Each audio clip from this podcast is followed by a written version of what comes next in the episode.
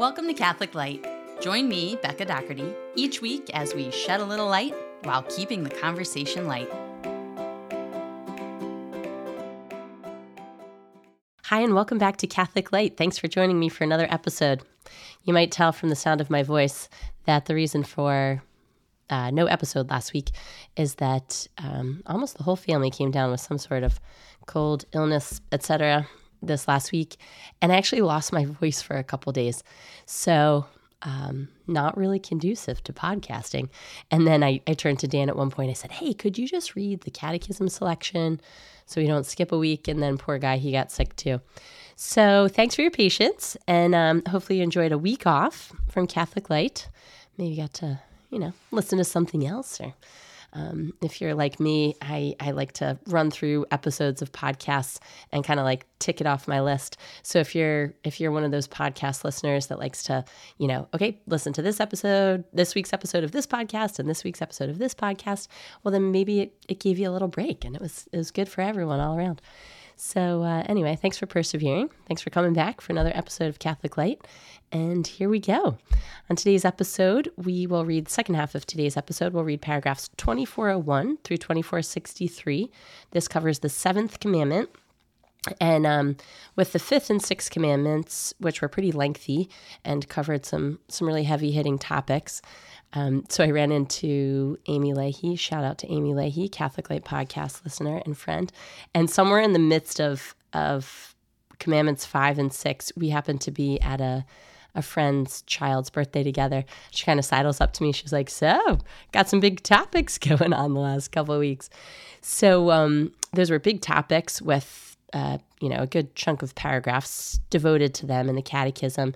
And now, Commandment 7 um, is also a little more lengthy, um, but not lengthy enough to break it into two episodes. So we're just going to power through and do the the full reading with the seventh commandment on the second half of today's episode. So we'll chat a little bit about the seventh commandment, "Thou shalt not steal," and then I just want to um, say a couple more things about Commandment six, really based on in last week's episode, the last couple episodes. Um, I said on on the podcast, you know, if you have further questions, if you perhaps are considering not using contraception, but you don't quite know how to transition to natural family planning, feel free to reach out, you know, via email and messaging. And a number of you did. So, first, thank you for um, entrusting your your questions to me and um, for allowing me to be a part of your search. And know that I'm praying for you. I'm praying for each of your particular situations. For all Catholic Light podcast listeners, um, I continue to lift you up in prayer each day and uh, pray for you as you, as each of us strives to live the life God has beautifully offered to each of us. Um, and, you know, really, God bless you uh, for. It, it's hard to make any change in life, um, but especially when it comes to fertility, to marriage and family life, like that's really. Um, again, like I said on the last episode, not like should I pray Lectio Divina or should I pray the Rosary? Like this, this is it's really up front and center in in our lives, and affects the day to day and you know long term.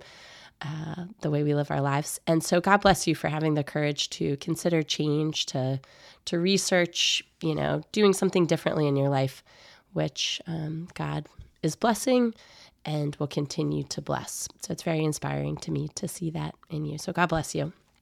And I, a funny anecdote uh, since last week's episode was this: I ran into basically th- through like a funny ordering of events. I made a new friend, a new mom friend in the neighborhood, and I was trying to connect her to Amy Leahy, whom I just mentioned, who runs the Elizabeth Ministry out of our parish, which is this wonderful group for for moms and their kids. And um, Amy just does such a fabulous job of of offering opportunities for moms to connect when otherwise they might feel like a little isolated.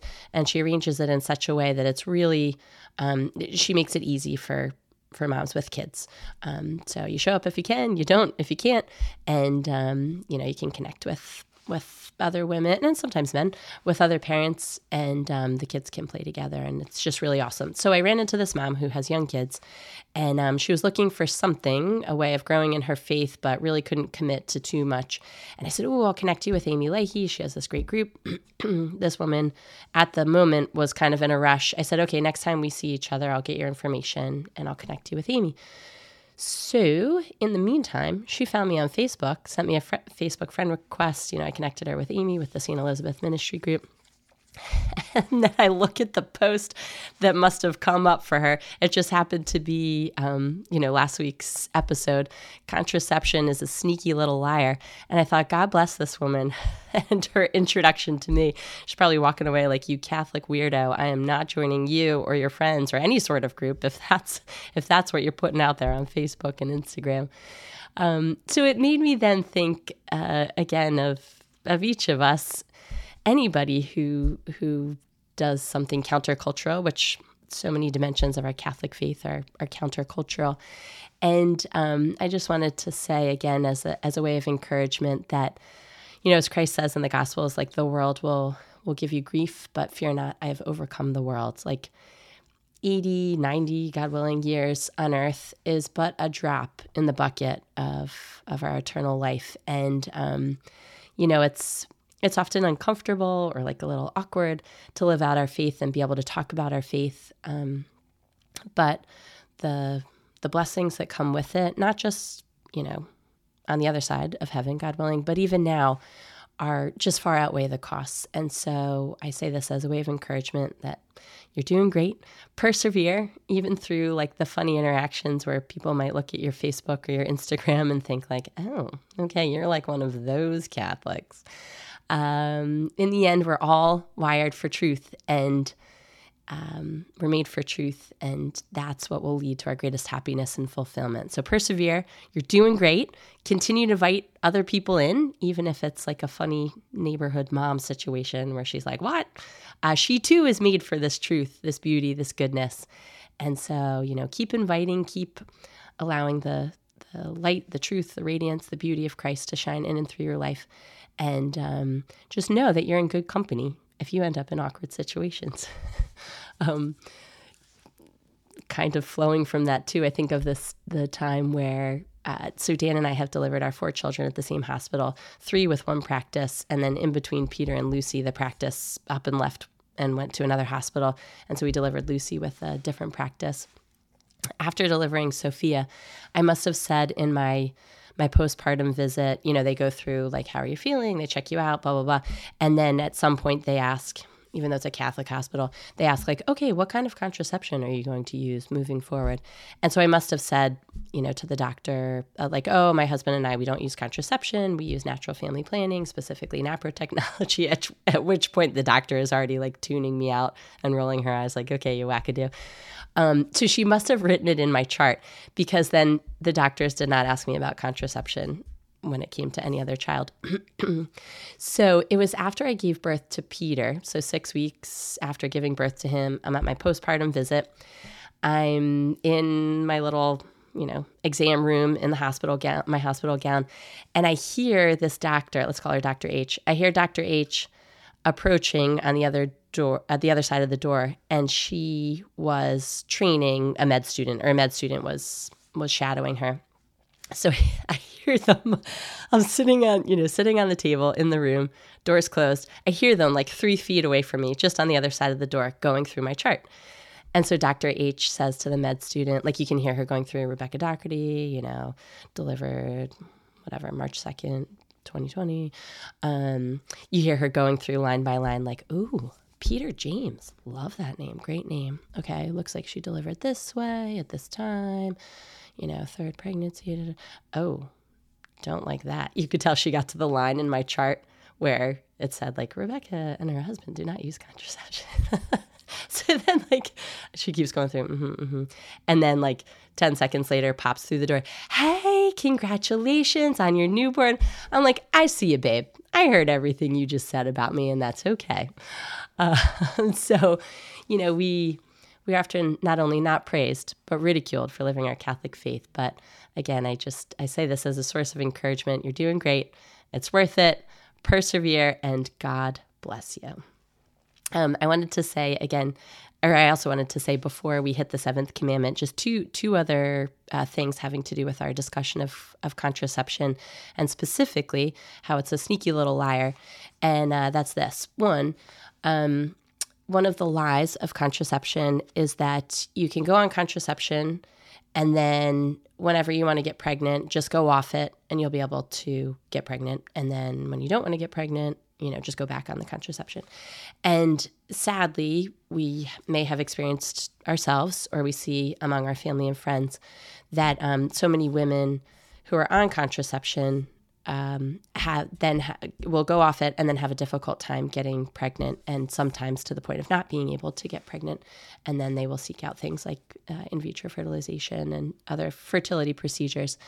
And so, um, I, I entitled last week's episode, or sorry, two weeks ago's episode, "Contraception is a Sneaky Little Liar," because it's that that that sneakiness, that those lies, really sneak their way into so many dimensions of of our lives, our marriages, our families, our relationships, um, and sadly, are not just contraceptive or prevent conception, um, but they the contraceptives will, will affect um, other dimensions of our lives. So, for example, not being able to have children at all.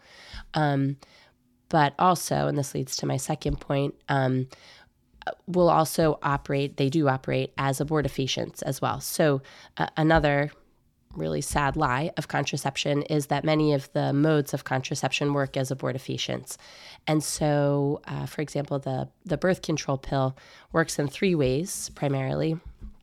Um, two ways are contraceptive, and then the third is an abortifacient. So, the pill, which has actually become increasingly less used because so many men and women have realized how horrible it is for women um, from a health perspective. And so that's one of the reasons why uh, vasectomies have become more and more common, where it's it's born out of I think a a loving self-sacrificial intention where men don't want their women their women that sounds awful where men don't want their wives girlfriends significant others to suffer the effects that come along with the birth control pill and so they'll get vasectomies um, which is like a whole nother ball of wax but um, it, it, so it's good that that so many men and women have realized how awful the the pill is, but then that's brought us down a new road. Um, but so anyway, the the birth control pill works in three ways. One, it will uh, thicken the woman's cervical mucus so that sperm cannot get through and get get in contact with the egg and fertilize it.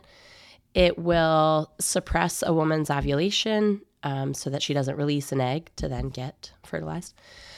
Uh, so those are the two contraceptive ways it works. The third way, which is abortifacient, is this: the um, pill will thin the lining of the woman's uterus so that if she does conceive, so if sperm and egg meet, um, the woman's uterine lining is thinned so that that little embryo doesn't have a place to attach to. And so the woman, um, it, it's so sad. So many women are aborting their children, essentially, ab- aborting these little embryos, not even knowing um, that that's what's happening. So it's explained in, you know, scientific language in the, like that long fold out um, from contraceptives. So that each company, you know, tells you that that's what's actually happening. But um, like so many things, so many of us don't read, you know, what's going on. And so many women don't know that they're aborting their children. So, um, it was a bold title two weeks ago because it's sadly it's a bold thing so many people are unknowingly doing often they're invincibly ignorant because this is just literally sold to us as a bill of goods as like the normal natural thing. Um, so again you know six week postpartum visit just very casually like um and what kind of contraception will you be using? And when when you say that you don't it's like okay you weirdo. Um so again, this was the the reason for the the bold title a couple of weeks ago. And uh, again, I encourage you if you're using it um, simply from from a health perspective, I encourage you not to use contraception, and um, then you know for the the spiritual benefits that are that come along with with using natural family planning and foregoing contraception are are literally eternal blessings. Um, and so I, I invite you to check that out. And again, if you have further questions or you're, you're thinking about this, one, know that I'm praying for you. And two, feel free to reach out. If I can't answer your question, um, I will direct you to someone who can. One more thing I want to say uh, along the lines of contraception, and that's this. Uh, someone reached out to me with a question. I answered her question as best I could. I said, let me check with my friend and former colleague, Father McCabe, whom I referenced on the last episode. Uh, just to just to make sure I'm giving you the fullness of this answer and uh, see if he has anything else to to contribute to hopefully shine light on your situation. So we have Father McCabe over for dinner. Um, I walk him through this question, and uh, he said this, which was we we actually talked about this on the last episode, but he said it in a way that I was like, oh, that is just so good. I'm gonna reflect on that uh, for my own marriage and family, and uh, you know share that with the Catholic Light podcast listeners. He said this when he was talking about the the benefits of natural family planning. Um, he he ran through the four. We I quoted him as saying in the last episode. So, natural family planning increases a couple's knowledge of their physiology and their fertility. It increases communication. You literally have to talk each day, each month about, you know, hopes, dreams, fears, and how are we going to proceed. It um, helps a couple grow in power sharing. So, deferring to one another, not like overriding the other's decision. And then it helps a couple grow in virtue. Um, so he said he ran through those four again, and he said um, he said fertility for a couple is a unique time because you have the opportunity to grow in those four things in like a very um, inescapable way, uh, such that if you're not communicating, if you don't have knowledge, you know, and you're just like, yeah, we'll see, then you know, little baby might show up nine months later, and all the the beautiful and, and difficult things that come along with that. So he said fertility is a unique time to grow in these four things. And then when a couple's fertility is done, so after the woman goes through menopause and, and no longer releases eggs that can be fertilized, um, the couple do, the couple still has the opportunity to grow in communication, knowledge, etc., but in no longer in that unique way that fertility affords.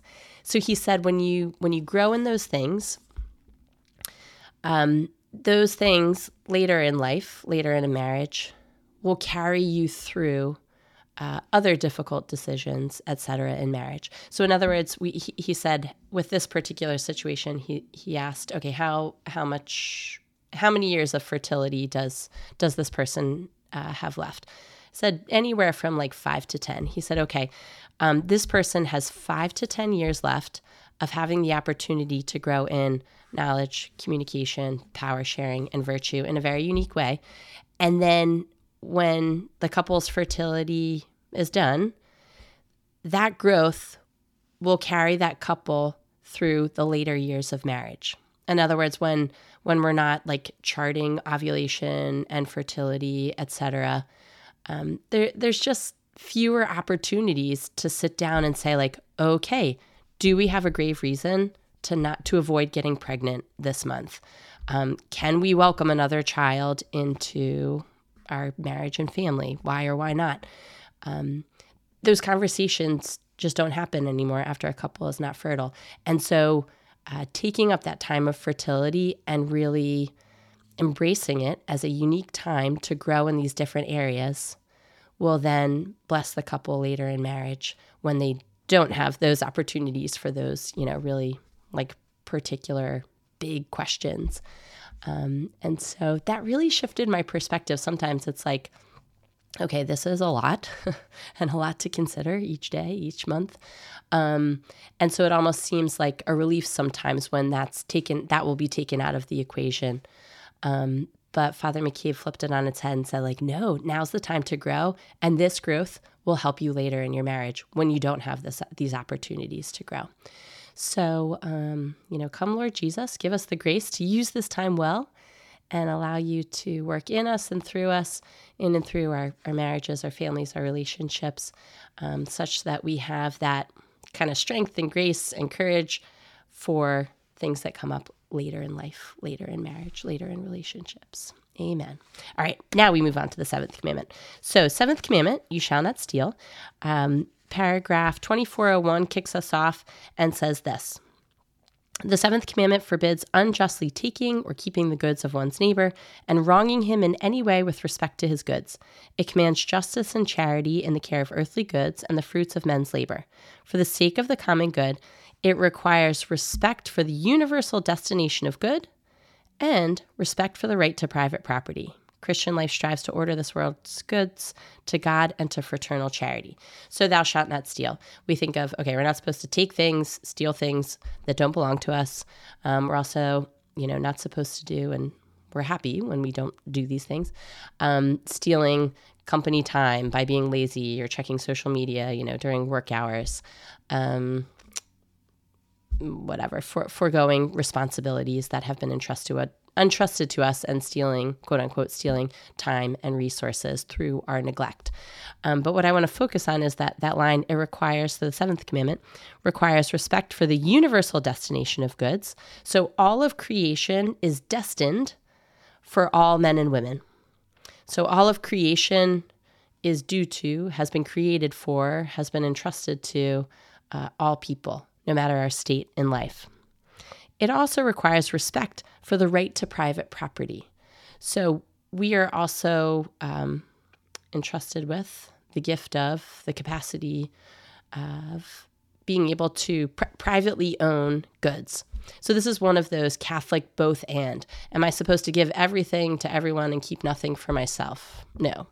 Am I supposed to keep everything for myself, look out for mine, and not share it with others? No.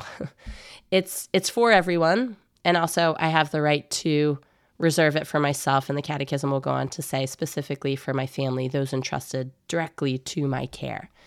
And so I think um, that's a great point of reflection in that we, you know, we work hard to earn money, buy things, provide for our, our fam- ourselves, our family, our friends, and that is all good.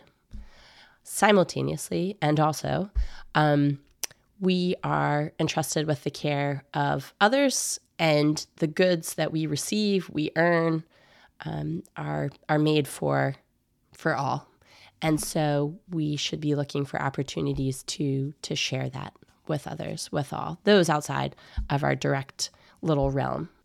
2404 goes on to say, and I think clarifies further in his use of things, man should regard the external goods he legitimately owns not merely as exclusive to himself, but common to others also, in the sense that they can benefit others as well as himself.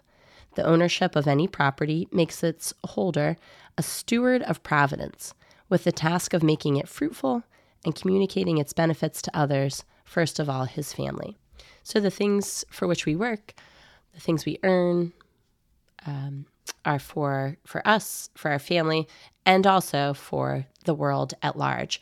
And so we can prayerfully consider, or we can pray, Lord, show me beyond my my immediate little circle, um, how can I share share these goods with um, the world at large? So th- these goods are are destined for the universe, the universal destination of goods. Show me how I can use them for use them well for my family, my friends, and others, especially those in need.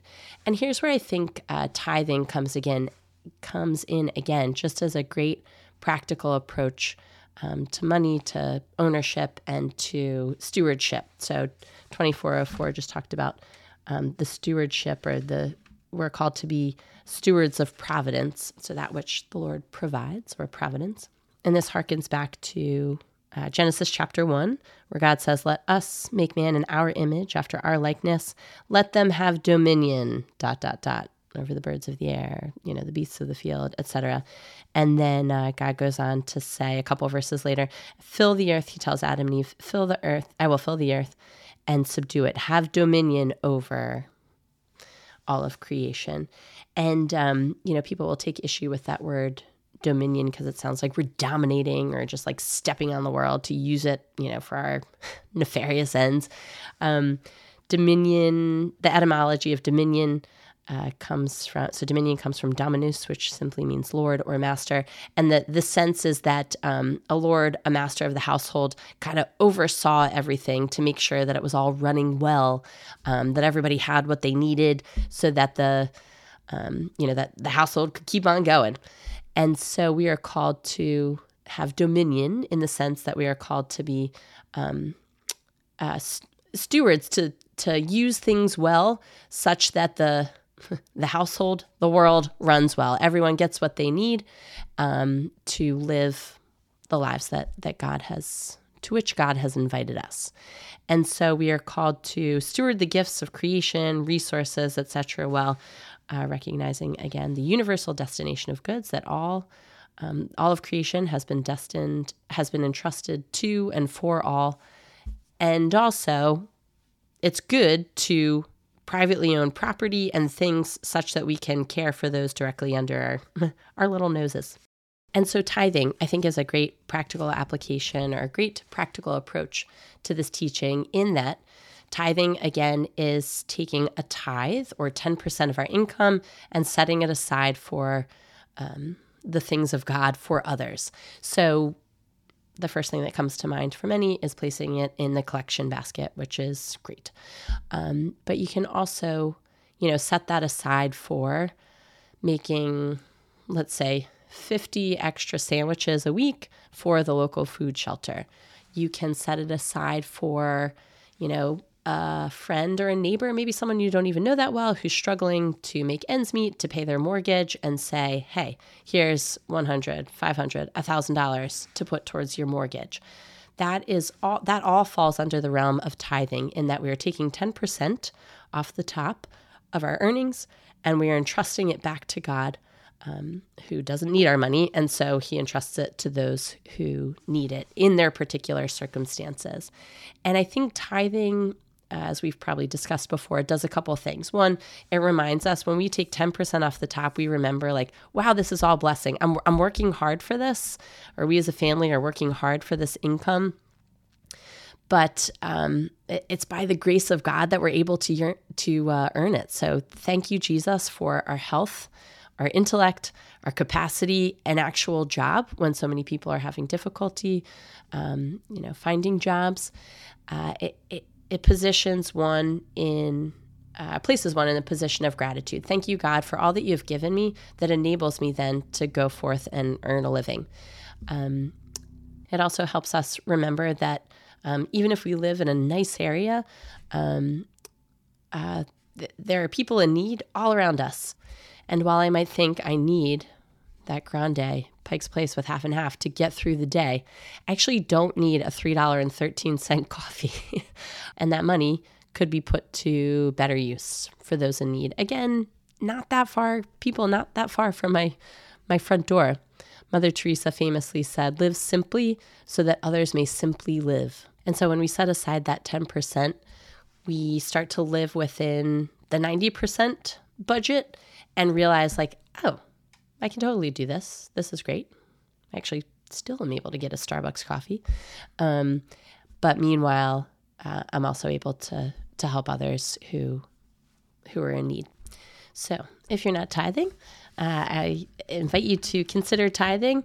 And if that is a little terrifying, like, ah, 10% of my income, start with 1%. Work your way up to two, three, and um, Watch watch the blessings unfold for you and your family and, and those around you. All right, let's move to paragraphs 2423 through 2425, where uh, the Catechism outlines very briefly the Church's social teaching principles um, as points of reflection. These are criteria for judgment, guidelines for action when it comes to evaluating um, the way in which a society engages in commerce, basically work and pay. Uh, it gives us the principles, the guidelines for the criteria for evaluating um, is this good for everyone and the universal destination of goods and the ownership of private property, or is this um, not supporting all of all of the men and women whom God has created and to whom He has entrusted the stewardship of of goods? All right, so 2423 says the church's social teaching proposes principles for reflection. It provides criteria for judgment, it gives guidelines for action. Any system in which social relationships are determined entirely by economic factors is contrary to the nature of the human person and his acts. There was a, a stage of my, my sister's motherhood where she kept telling the kids, people are more important than things. People are more important than things.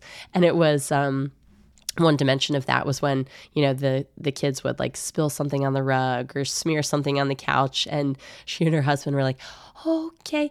You know what? People are more important than things. Like that's okay. We make mistakes. Um, but i thought I, I i've thought of it a number of times. Like people are more important than things. And so as the catechism says here if um, social relationships are determined entirely by economic factors. So if money, the exchange of goods, etc., is really like running the show and people are placed below that, then something's wrong with that society. 2424 goes on to say a theory that makes profit the exclusive norm and ultimate end of economic activity is morally unacceptable a system that subordinates the basic rights of individuals and groups to the collective organization of production is contrary to human dignity. So, this enslaves man, idolizes money, and spreads atheism. So, putting things, money, even the, the collective production of goods over the individual is bad and leads to the enslavement of man, idolizing of money, and spread of atheism. 2425 says the church has rejected the totalitarian and atheistic ideologies associated in modern times with communism or socialism. She likewise refuses to accept, in the practice of capitalism, individualism and the absolute primacy of the law of the marketplace over human labor. There are many human needs which cannot be satisfied by the market. Reasonable regulation of the marketplace and economic initiatives in keeping with the just hierarchy of values and a view to the common good is to be commended.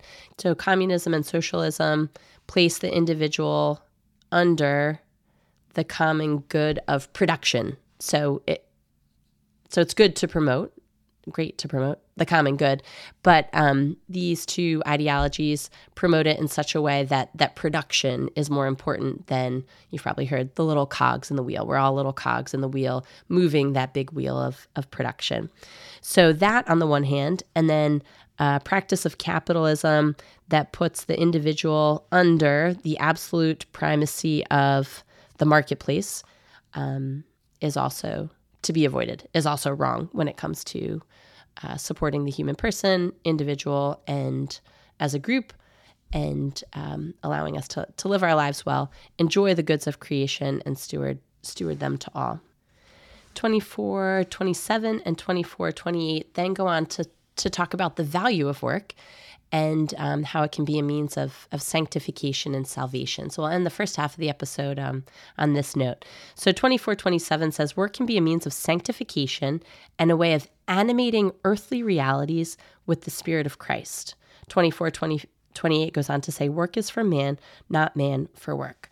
So, work is entrusted to us, given to us, a part of human life, in that um, it's it's not the work itself, but a, a mode of sanctifying and saving us. And so when viewed this way, we realize that that it doesn't really matter the job, okay, whether it's um, you know, creating the the Tesla with Elon Musk, or whether it's um, you know picking up the trash every Monday and Thursday in the neighborhood. Um, each job, each form of work affords individuals the opportunity to be sanctified, to made whole, to be made holy, and to be saved, ultimately to be, God willing, in heaven with God for all of eternity. And so we we often get it wrong, you know, work we we often think of of men and women as being made for work and not work as being made for men and women. So this is reminiscent of the the, the line from the gospel, you know, the Sabbath was made for man, man not for the Sabbath.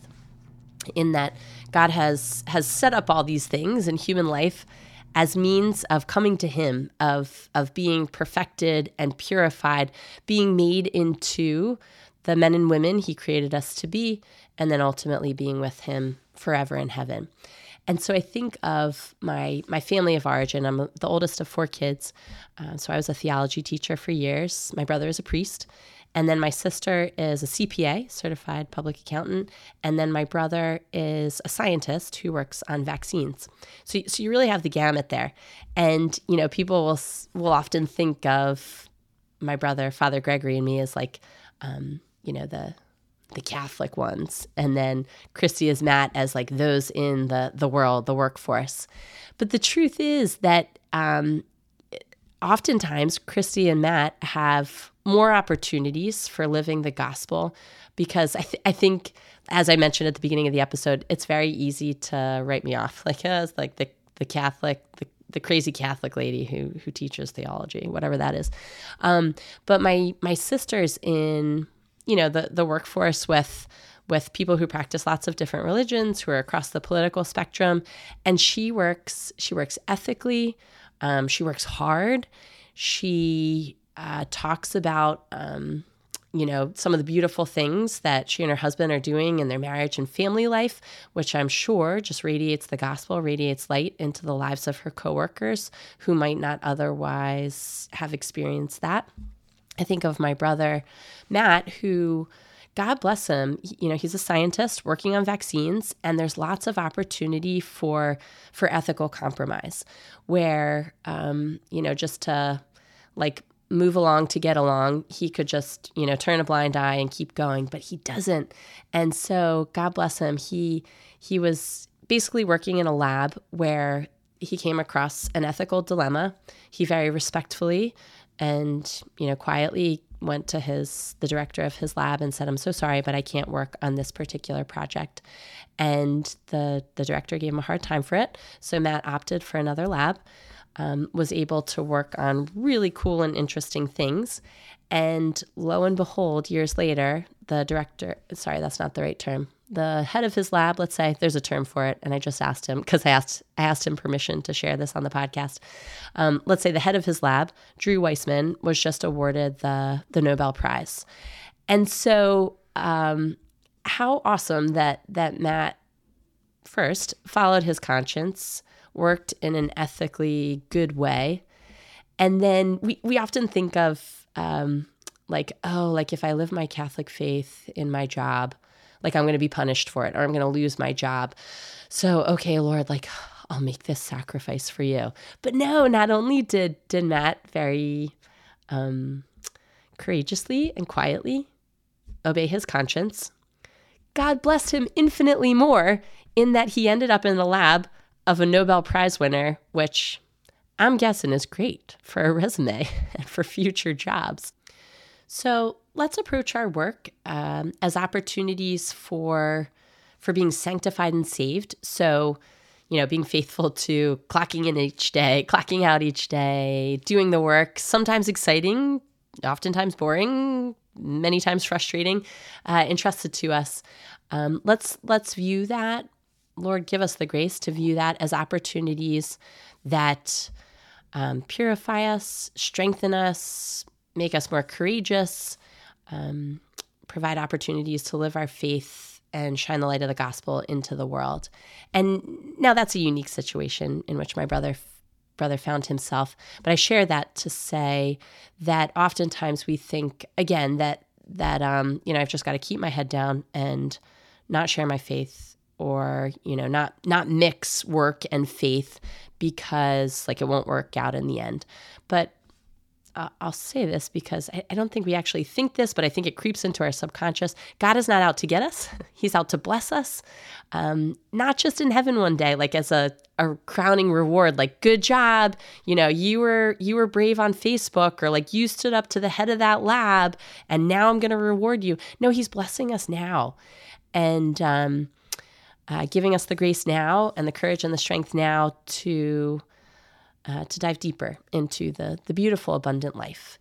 And so um, let's let's look at our jobs this week as as opportunity for for growth and change. Again, sanctification and salvation for making us kind of that you know that that iron sharpens iron or the the idea of like you know sanding down the the rough places on a piece of wood let's view our work this week as as opportunities to be kind of like smoothed out um, or sharpened or basically made into the men and women uh, step by step whom God has created us to be. Um, we have this little book in our family. It's called Stop Asking Your Kids, How Was Your Day at School Today? Lengthy title there, where, you know, you might have experienced this for your own children. Like you pick up your kids from school or they walk through the door after getting off the bus and it's like, How was your day? And some of my kids will say, like, Mom, like, stop, stop asking me that. I don't want to go through my whole day for you. And so this little book is um, just really uh, beautiful little questions like you know instead of saying like sophia how was your day today? You say sophia who was the kindest kid in your class today? Or declan did you notice any other students helping another student who felt left out? So we we have this book uh, we have it in the car sometimes. Sometimes it's just lying around our house. And sophia picked it up yesterday and as i was cooking dinner she said mom you want to do a question? I said sure.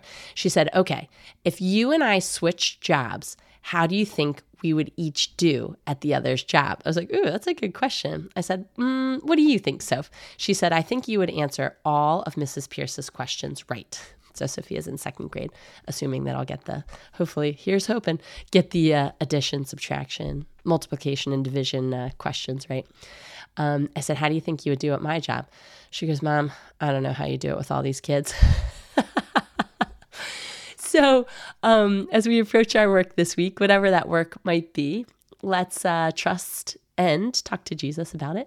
Um, trust that He's He's He's put us where we're meant to be or he's allowed us to be where we're meant to be that our particular jobs whether it's you know being at home with children raising them whether it's being you know doing someone's taxes whether it's teaching children or adults um, whatever the nature of our work is let's trust that that god has placed us in our particular work so that we can be sanctified and saved so that we can shine the light of the gospel uh, to those in our specific circumstances and um, let's pray that that work transforms us, transforms those around us, um, and helps us to enjoy the, the beauty of creation, um, to help others enjoy the beauty of creation. So, the, the universal destination of goods, these goods are destined for all.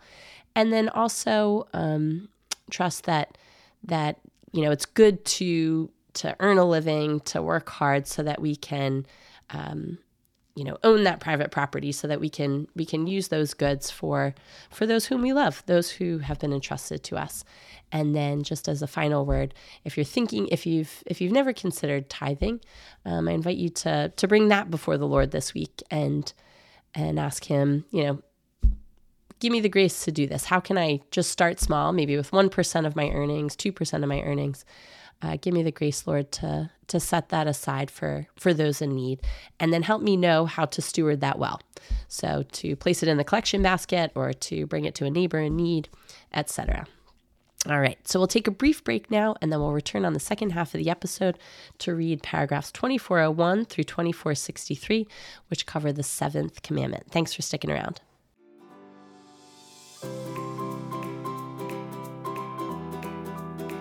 You are listening to Catholic Light. Thank you for joining me each week as we read through the Catechism of the Catholic Church and discuss some of its beautiful teachings.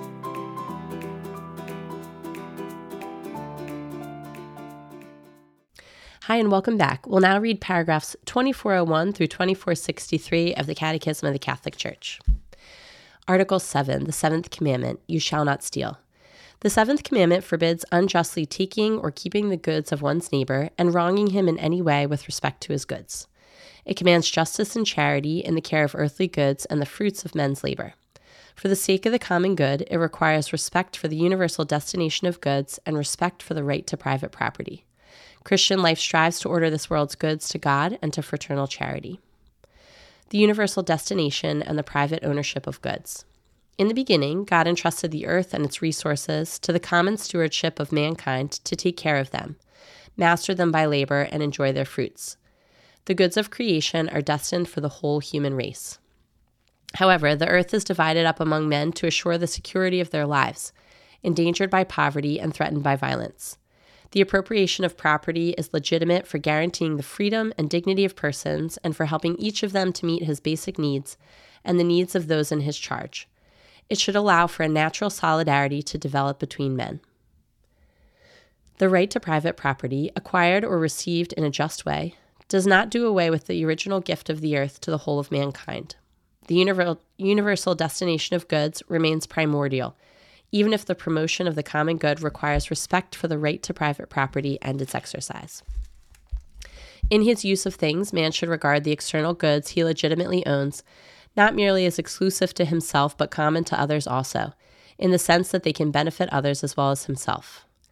The ownership of any property makes its holder a steward of providence, with the task of making it fruitful and communicating its benefits to others, first of all, his family. Goods of production, material or immaterial, such as land, factories, practical or artistic skills, oblige their possessors to employ them in ways that will benefit the greatest number. Those who hold goods for use and consumption should use them with moderation, reserving the better part for guests, for the sick and the poor. Political authority has the right and duty to regulate the legitimate exercise of the right to ownership for the sake of the common good. respect for persons and their goods. In economic matters, respect for human dignity requires the practice of the virtue of temperance, so as to moderate attachment to this world's goods, the practice of the virtue of justice to preserve our neighbor's rights and render him what is his due, and the practice of solidarity in accordance with the golden rule and in keeping with the generosity of the Lord, who, though he was rich, yet for your sake became poor, so that by his poverty you might become rich. Respect for the goods of others. The seventh commandment forbids theft, that is, usurping another's property against the reasonable will of the owner. There is no theft if consent can be presumed or if refusal is contrary to reason and the universal destination of goods. This is the case in obvious and urgent necessity when the only way to provide for immediate, essential needs food, shelter, clothing, is to put at one's disposal and use the property of others. Even if it does not contradict the provisions of civil law, any form of unjustly taking and keeping the property of others is against the seventh commandment. Thus, deliberate retention of goods lent or of objects lost, business fraud, paying unjust wages, forcing up prices by taking advantage of the ignorance or hardship of another. The following are also morally illicit speculation in which one contrives to manipulate the price of goods artificially in order to gain an advantage to the detriment of others. Corruption in which one influences the judgment of those who must make decisions according to law. Appropriation and use for private purposes of the common goods of an enterprise. Work poorly done. Tax evasion. Forgery of checks and invoices. Excessive expenses and waste willfully damaging private or public property is contrary to the moral law and requires reparation. Promises must be kept and contracts strictly observed to the extent that the commitments made in them are morally just. A significant part of economic and social life depends on the honoring of contracts between physical or moral persons, commercial contracts of purchase or sale, rental or labor contracts. All contracts must be agreed to and executed in good faith. Contracts are subject to commutative justice, which regulates exchanges between persons and between institutions in accordance with a strict respect for their rights. Commutative justice obliges strictly. It requires safeguarding property rights, paying debts, and fulfilling obligations freely contracted. Without commutative justice, no other form of justice is possible. One distinguishes commutative justice from legal justice, which concerns what the citizen owes in fairness to the community, and from distributive justice, which regulates what the community owes its citizens in proportion to their contributions and needs. In virtue of commutative justice, reparation for injustice committed requires the restitution of stolen goods to their owner. Jesus blesses Zacchaeus for his pledge If I have defrauded anyone of anything, I restore it fourfold. Those who, directly or indirectly, have taken possession of the goods of another are obliged to make restitution of them, or to return the equivalent in kind or in money if the goods have disappeared, as well as the profit or advantages their owner would have legitimately obtained from them.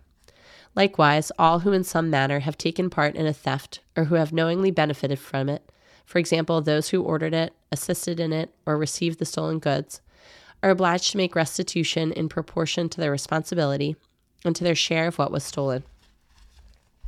Games of chance, card games, etc., or wagers are not in themselves contrary to justice.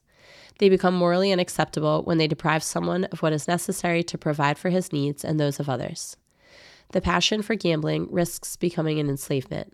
Unfair wages and cheating at games constitute grave matter, unless the damage inflicted is so slight that the one who suffers it cannot reasonably consider it significant. The seventh commandment forbids acts or enterprises that, for any reason, selfish or ideological, commercial or totalitarian, lead to the enslavement of human beings, to their being bought, sold, and exchanged like mer- merchandise, in disregard for their personal dignity. It is a sin against the dignity of persons and their fundamental rights to reduce them by violence to their productive value or to a source of profit. St. Paul directed a Christian master to treat his Christian slave no longer as a slave, but more than a slave, as a beloved brother, both in the flesh and in the Lord. Respect for the integrity of creation. The seventh commandment enjoins respect for the integrity of creation. Animals, like plants and inanimate beings, are by nature destined for the common good of past, present, and future humanity. Use of the mineral, vegetable, and animal resources of the universe cannot be divorced from respect for moral imperatives. Man's dominion over inanimate and other living beings granted by the Creator is not absolute. It is limited by concern for the quality of life of his neighbor, including generations to come. It requires a religious respect for the integrity of creation. Animals are God's creatures. He surrounds them with his providential care. By their mere existence, they bless him and give him glory. Thus, men owe them kindness. We should recall the gentleness with which saints like St. Francis of Assisi or St. Philip Neri treated animals. God entrusted animals to the stewardship of those whom he created in his own image. Hence, it is legitimate to use animals for food and clothing. They may be domesticated to help man in his work and leisure. Medical and scientific experimentation on animals is a morally acceptable practice if it remains within reasonable limits and contributes to caring for or saving human lives. It is contrary to human dignity to cause animals to suffer or die needlessly. It is likewise unworthy to spend money on them that should as a priority go to the relief of human society, excuse me, human misery. One can love animals. One should not direct to them the affection due only to persons the social doctrine of the Church. Christian revelation promotes deeper understanding of the laws of social living. The Church receives from the gospel the full revelation of the truth about man. When she fulfills her mission of proclaiming the gospel, she bears witness to man in the name of Christ, to his dignity and his vocation to the communion of persons. She teaches him the demands of justice and peace in conformity with divine wisdom. The Church makes a moral judgment about economic and social matters when the fundamental rights of the person or the salvation of souls requires it. In the moral order, she bears a mission distinct from that of political authorities. The Church is concerned with the temporal aspects of the common good because they are ordered to the sovereign good, our ultimate end. She strives to inspire right attitudes with respect to earthly goods and in socio-economic relationships. The social doctrine of the church developed in the 19th century when the gospel encountered modern industrial society with its new structures for the production of consumer goods, its new concept of society, the state and authority, and its new forms of labor and ownership. The development of the doctrine of the church on economic and social matters attests the permanent value of the church's teaching at the same time as it attests the true meaning of her tradition, always living and active. The Church's social teaching comprises a body of doctrine which is articulated as the Church interprets events in the course of history, with the assistance of the Holy Spirit, in the light of the whole of what has been revealed by Jesus Christ. This teaching can be more easily accepted by men of good will, the more the faithful let themselves be guided by it. The Church's social teaching proposes principles for reflection. It provides criteria for judgment. It gives guidelines for action. Any system in which social relationships are determined entirely by economic factors is contrary to the nature of the human person and his acts. A theory that makes profit the exclusive norm and ultimate end of economic activity is morally unacceptable. The disordered desire for money cannot but produce perverse effects. It is one of the causes of the many conflicts which disturb the social order. A system that subordinates the basic rights of individuals and of groups to the collective organization of production is contrary to human dignity. Every practice that reduces persons to nothing more than a means of profit enslaves man, leads to idolizing money, and contributes to the spread of atheism. You cannot serve God and mammon. The Church has rejected the totalitarian and atheistic ideologies associated in modern times with communism or socialism. She has likewise refused to accept, in the practice of capitalism, individualism and the absolute primacy of the law of the marketplace over human labor. Regulating the economy solely by centralized planning perverts the basis of social bonds. Regulating it solely by the law of the marketplace fails social justice. For there are many human needs which cannot be satisfied by the market. Reasonable regulation of the marketplace and economic initiatives, in keeping with a just hierarchy of values and a view to the common good, is to be commended. Economic activity and social justice. The development of economic activity and growth and production are meant to provide for the needs of human beings. Economic life is not meant solely to multiply goods produced and increase profit or power. It is ordered first of all to the service of persons, of the whole of man, and of the entire human community. Economic activity, conducted according to its own proper methods, is to be exercised within the limits of the moral order, in keeping with social justice so as to correspond to God's plan for man. Human work proceeds directly from persons created in the image of God and called to prolong the work of creation by subduing the earth, both with and for one another. Hence, work is a duty. If anyone will not work, let him not eat. Work honors the Creator's gifts and the talents received from him. It can also be redemptive. By enduring the hardship of work in union with Jesus, the carpenter of Nazareth, and the one crucified on Calvary, man collaborates in a certain fashion with the Son of God in his redemptive work he shows himself to be a disciple of Christ by carrying the cross daily in the work he is called to accomplish. Work can be a means of sanctification and a way of animating earthly realities with the Spirit of Christ. In work, the person exercises and fulfills in part the potential inscribed in his nature. The primordial value of labor stems from man himself, its author and its beneficiary. Work is for man, not man for work. Everyone should be able to draw from work the means of providing for his life and that of his family and of serving the human community. Everyone has the right of economic initiative. Everyone should make legitimate use of his talents to contribute to the abundance that will benefit all and to harvest the just fruits of his labor. He should seek to observe regulations issued by legitimate authority for the sake of the common good. Economic life brings into play different interests, even opposed to one another. This explains why the conflicts that characterize it arise. Efforts should be made to reduce these conflicts by negotiation that respect the rights and duties of each social partner. Those responsible for business enterprises, representatives of wage earners, for example, trade unions, and public authorities when appropriate. The responsibility of the state. Economic activity, especially the activity of a market economy, cannot be conducted in an institutional, juridical, or political vacuum.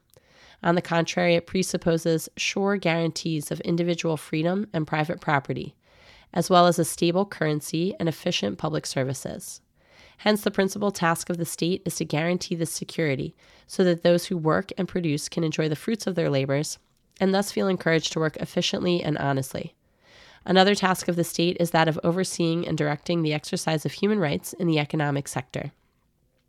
However, primary responsibility in this area belongs not to the state, but to individuals and to various groups and associations which make up society.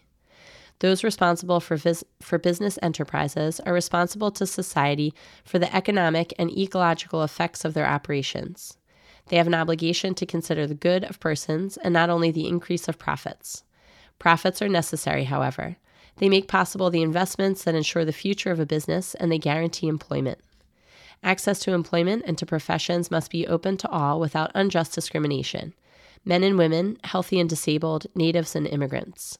For its part, society should, according to circumstances, help citizens find work and employment. A just wage is the legitimate fruit of work. To refuse or withhold it can be a grave injustice. In determining fair pay, both the needs and the contributions of each person must be taken into account. Remuneration for work should guarantee man the opportunity to provide a dignified livelihood for himself and his family on the material, social, cultural, and spiritual level, taking into account the role and the productivity of each, the state of the business, and the common good. Agreement between the parties is not sufficient to justify morally the amount to be received in wages. Recourse to a strike is morally legitimate when it cannot be avoided, or at least when it is necessary to obtain a proportionate benefit. It becomes morally unacceptable when accompanied by violence or when objectives are included that are not directly linked to working conditions or are contrary to the common good. It is unjust not to pay the Social Security contributions required by legitimate authority. Unemployment almost always wounds its victim's dignity and threatens the equilibrium of his life. Besides the harm done to him personally, it entails many risks for his family. Justice and solidarity among nations. On the international level, inequality of resources and economic capability is such that it creates a real gap between nations. On the one side, there are those nations possessing and developing the means of growth, and on the other, those accumulating debts. Various causes of religious, political, economic, and financial nature today give the social question a worldwide dimension. There must be solidarity among nations which are already politically interdependent. It is even more essential when it is a question of dismantling the perverse mechanisms that impede the development of the less advanced countries. In place of abusive, if not usurious, financial systems, iniquitous commercial relations among nations, and the arms race, there must be substituted a common effort to mobilize resources toward objectives of moral, cultural, and economic development, redefining the priorities and hierarchies of value. Rich nations have a grave moral responsibility toward those which are unable to ensure the means of their development by themselves, or have been prevented from doing so by tragic historical events. It is a duty in solidarity and charity. It is also an obligation in justice if the prosperity of the rich nations has come from resources that have not been paid for fairly. Direct aid is an appropriate response to immediate, extraordinary needs caused by natural catastrophes, epidemics, and the like but it does not suffice to repair the grave damage resulting from destitution or to pro- provide a lasting solution to a country's needs. It is also necessary to reform international economic and financial institutions so that they will better promote equitable relationships with less advanced countries. The efforts of poor countries working for growth and liberation must be supported. This doctrine must be applied especially in the area of agricultural labor. Peasants, especially in the third world, form the overwhelming majority of the poor. An increased sense of God and increased self awareness are fundamental to any full development of human society. This development multiplies material goods and put the, puts them at the service of the person and his freedom. It reduces dire poverty and economic exploitation. It makes for growth and respect for cultural identities and openness to the transcendent. It is not the role of the pastors of the church to intervene directly in the political structuring and organization of social life. This task is part of the vocation of the lay faithful, acting on their own initiative with their fellow citizens. Social action can assume various concrete forms. It should always have the common good in view and be in conformity with the message of the gospel and the teaching of the church. It is the role of the laity to animate temporal realities with Christian commitment, by which they show that they are witnesses and agents of peace and justice. Love for the poor. God blesses those who come to the aid of the poor and rebukes those who turn away from them. Give to him who begs from you. Do not refuse him who would borrow from you. You received without pay, give without pay. It is by what they have it is by what they have done for the poor that Jesus Christ will recognize his chosen ones. When the poor have the good news preached to them, it is the sign of Christ's presence. The Church's love for the poor is a part of her constant tradition. This love is inspired by the Gospel of the Beatitudes and the poverty of Jesus and of his concern for the poor. Love for the poor is even one of the motives for the duty of working so as to be able to give to those in need. It extends not only to material poverty, but also to the many forms of cultural and religious poverty. Love for the poor is incompatible with a moderate love of riches or their selfish use. Come now, you rich, weep and howl for the miseries that are coming upon you. Your riches have rotted, and your garments are moth eaten. Your gold and silver have rusted, and their rust will be evidence against you, and will eat your flesh like fire. You have laid up treasure for the last days. Behold, the wages of the laborers who mowed your fields, which you kept back by fraud, cry out, and the cries of the harvesters have reached the ears of the Lord of hosts. You have lived on the earth in luxury and in pleasure. You have fattened your hearts in a day of slaughter. You have condemned, you have killed the righteous man. He does not resist you. That comes from the book of James, chapter 5. St. John Chrysostom vigorously recalls this. Not to enable the poor to share in our goods is to steal from them and deprive them of life. The goods we possess are not ours, but theirs. The demands of justice must be satisfied first of all. That which is already due in justice is not to be offered as a gift of charity. When we attend to the needs of those in want, we give them what is theirs, not ours.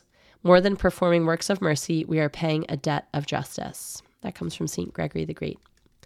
The works of mercy are charitable actions by which we come to the aid of our neighbor in his spiritual and bodily necessities. Instructing, advising, consoling, comforting are spiritual works of mercy, as are forgiving and bearing wrongs patiently. The corporal works of mercy consist especially in feeding the hungry, sheltering the homeless, clothing the naked, visiting the sick and imprisoned, and burying the dead.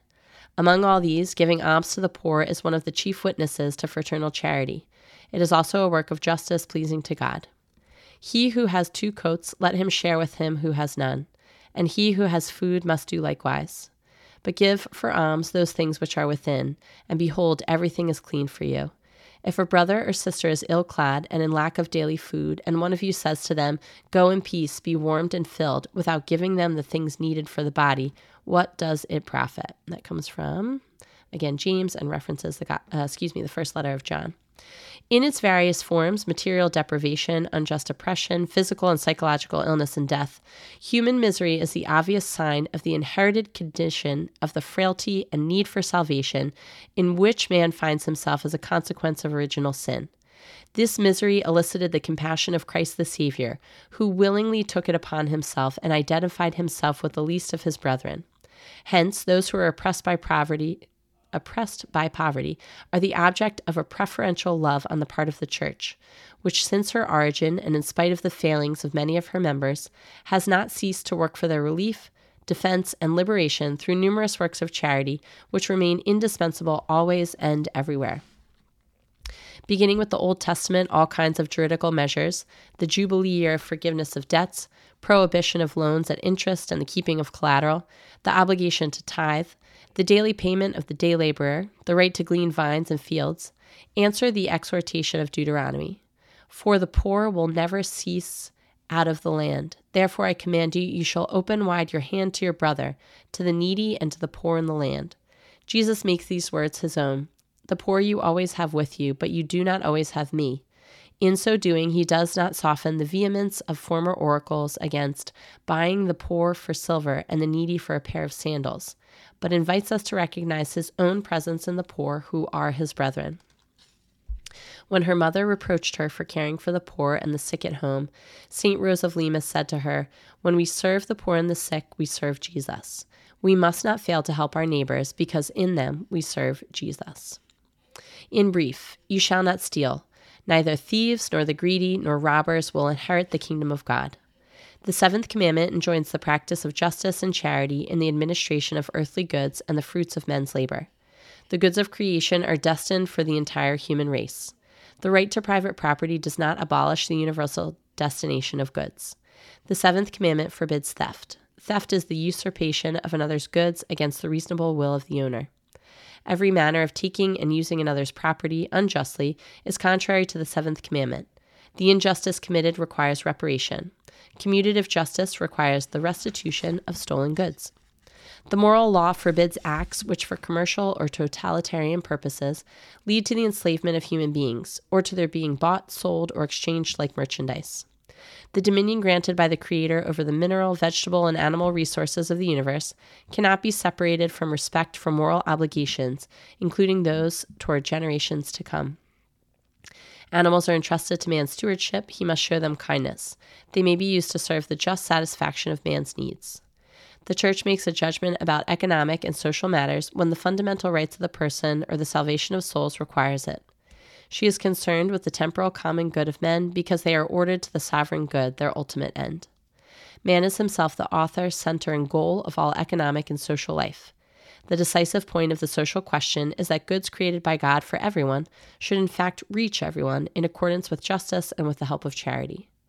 The primordial value of labor stems from man himself, its author and beneficiary. By means of his labor, man participates in the work of creation. Work united to Christ can be redemptive. True development concerns the whole man. It is concerned with increasing each man's ability to respond to his vocation and hence to God's call.